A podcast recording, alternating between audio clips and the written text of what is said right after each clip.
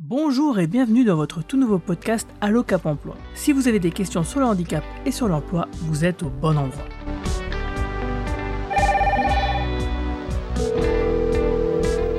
Allô, ici votre Cap Emploi, bonjour. Bienvenue dans ce premier hors-série de Allo Cap Emploi. Après avoir visité la formation Open Edge à l'impression additive, nous voici dans l'usine qui est à l'origine de cette formation d'impression 3D. Il s'agit d'Alchimie, spécialiste en imprimante 3D industrielle.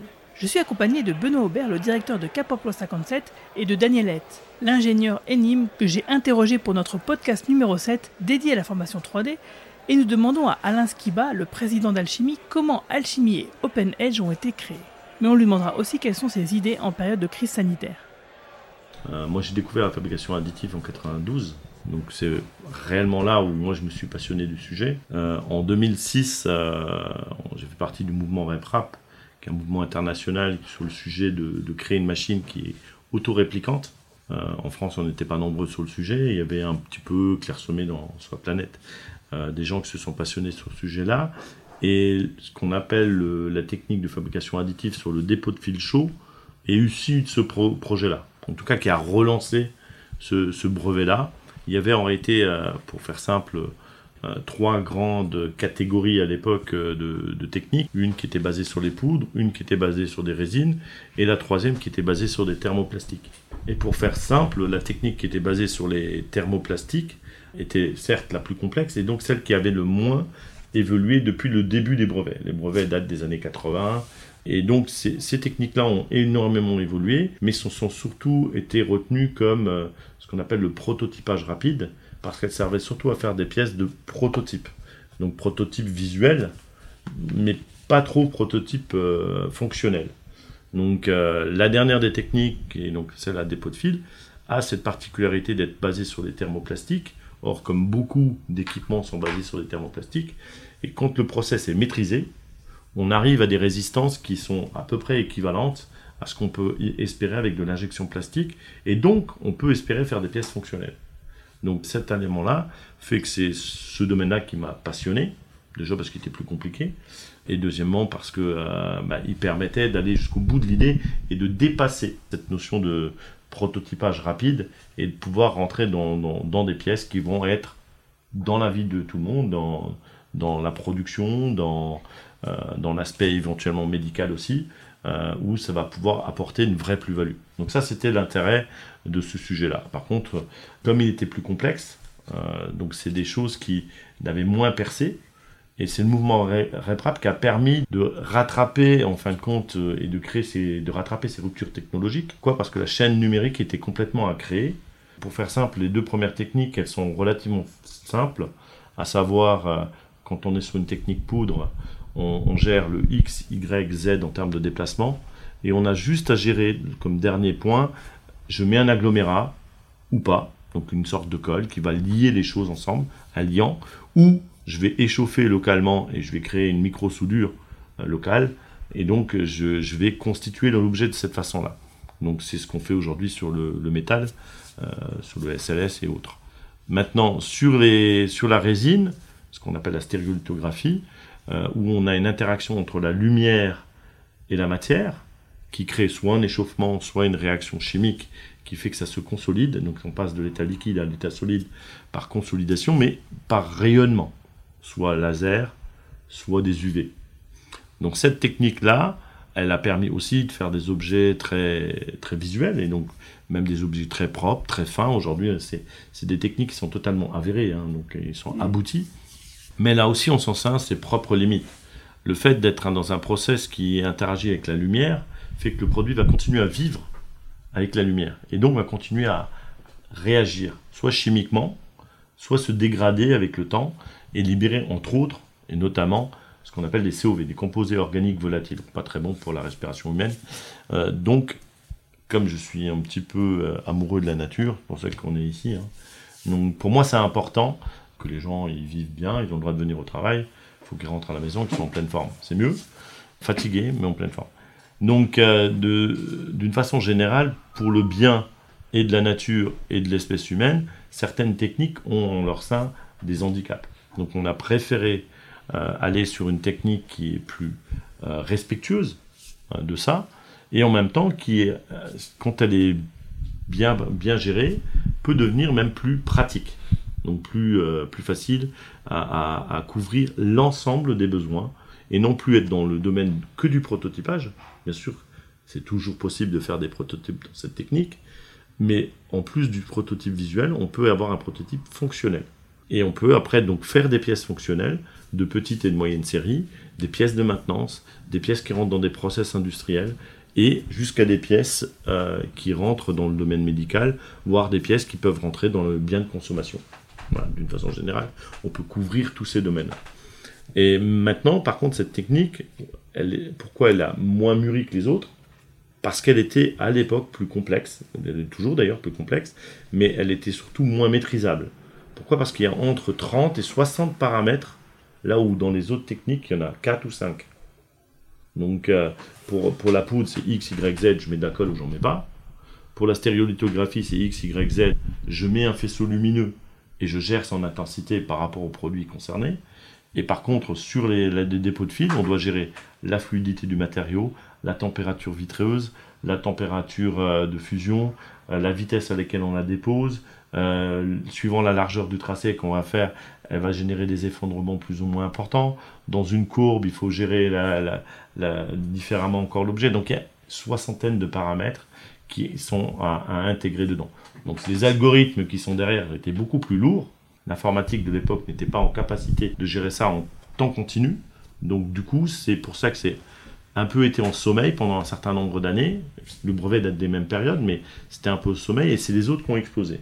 Et le mouvement RepRap a permis de travailler sur le fond, donc euh, sur tout le système de slicing, qui en fin de compte, le, avant d'envoyer les codes à la machine, qui est de gérer tous ces 60 paramètres de façon pertinente. Donc ça a pris un peu de temps. Et c'est une communauté internationale qui a démocratisé ça. Donc on travaille en dessus. D'où la fait qu'en 2006, moi je crée Alchimie parce que le brevet est tombé dans le droit public en 2006. Ouais, parce qu'avant, euh, dans, votre exercice professionnel, vous n'étiez pas dans l'impression additive. Non. Vous étiez dans euh, l'industrie. Moi, je... vous aviez une sensibilité en disant là, il y a quand même un. je suis né en 69. Je me suis passionné pour l'informatique dès, dès, que j'ai pu. Si on regarde ben, 69 fait qu'en 83, j'avais 14 ans.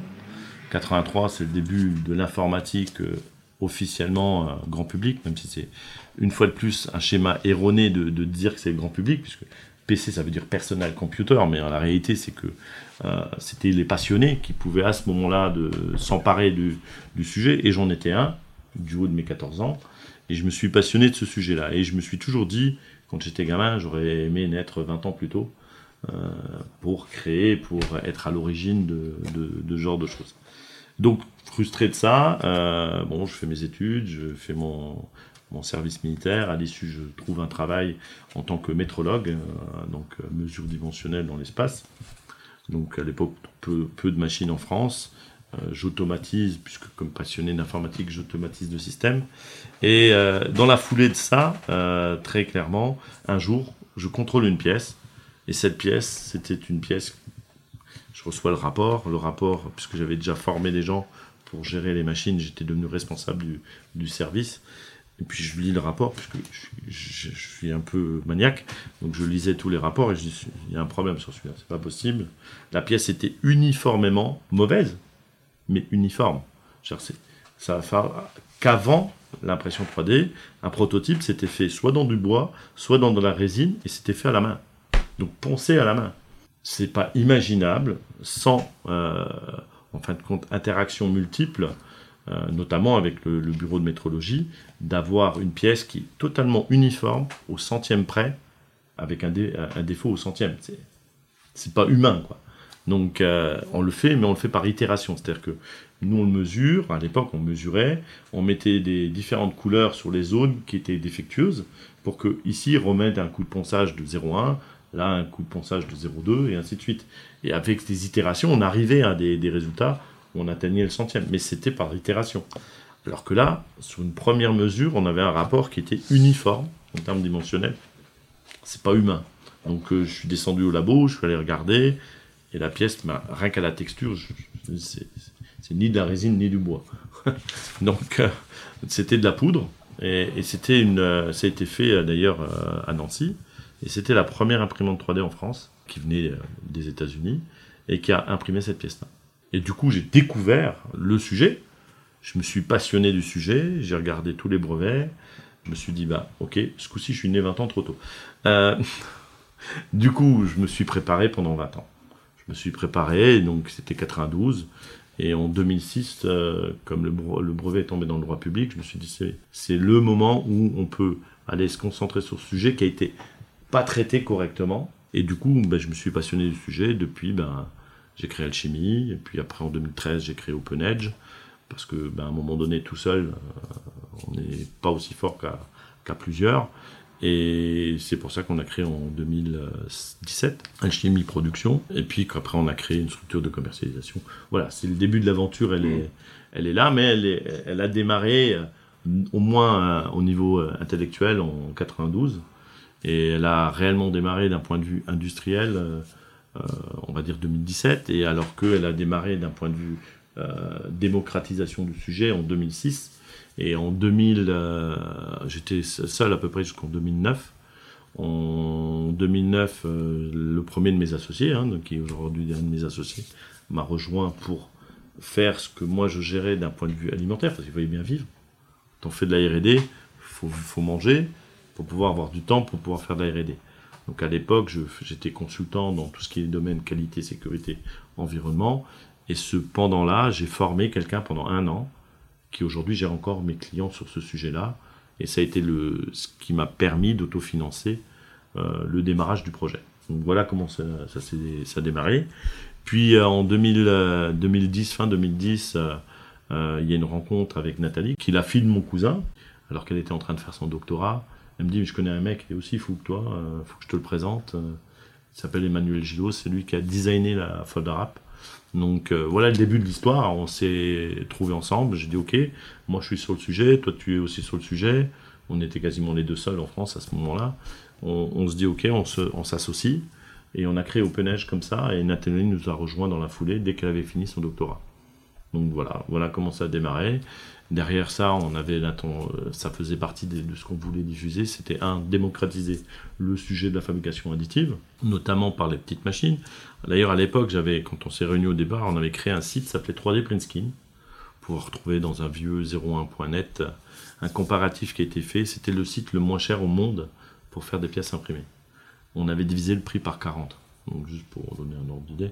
Mais c'est la seule arme qu'on avait. Nous, on était des petits Frenchies, les autres, c'est des, des gros Américains. Donc euh, euh, les seules armes qu'ils ont, c'est éventuellement des armes économiques euh, qui, qui choquent, quoi. Je veux dire, euh, donc ça a ramené le marché un petit peu. C'est la première fois où on avait un petit peu impacté. Puis après, ben, on a continué dans cette voie-là. La Folder App, c'est la première machine où les plans ont été complètement mis en ligne.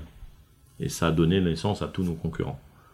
Pour, pour être très simple. Mais c'est pas, c'était, c'était dans la stratégie. C'est-à-dire que pour nous, il fallait démocratiser le sujet. Il faut savoir qu'il y avait des effets de tension d'ailleurs à l'époque assez marrantes. MakerBot, qui étaient les plus avancés dans le sujet, donc aux États-Unis, c'était trois associés, comme nous on était trois en France. Euh, MakerBot, on, on travaillait avec eux. hein. Donc euh, on partageait, mais ils faisaient partie de la communauté. Et du jour au lendemain, ils ont été rachetés par Amazon et tout s'est verrouillé. Et c'était, opposé à l'idée de départ, qui était l'open source, l'ouverture.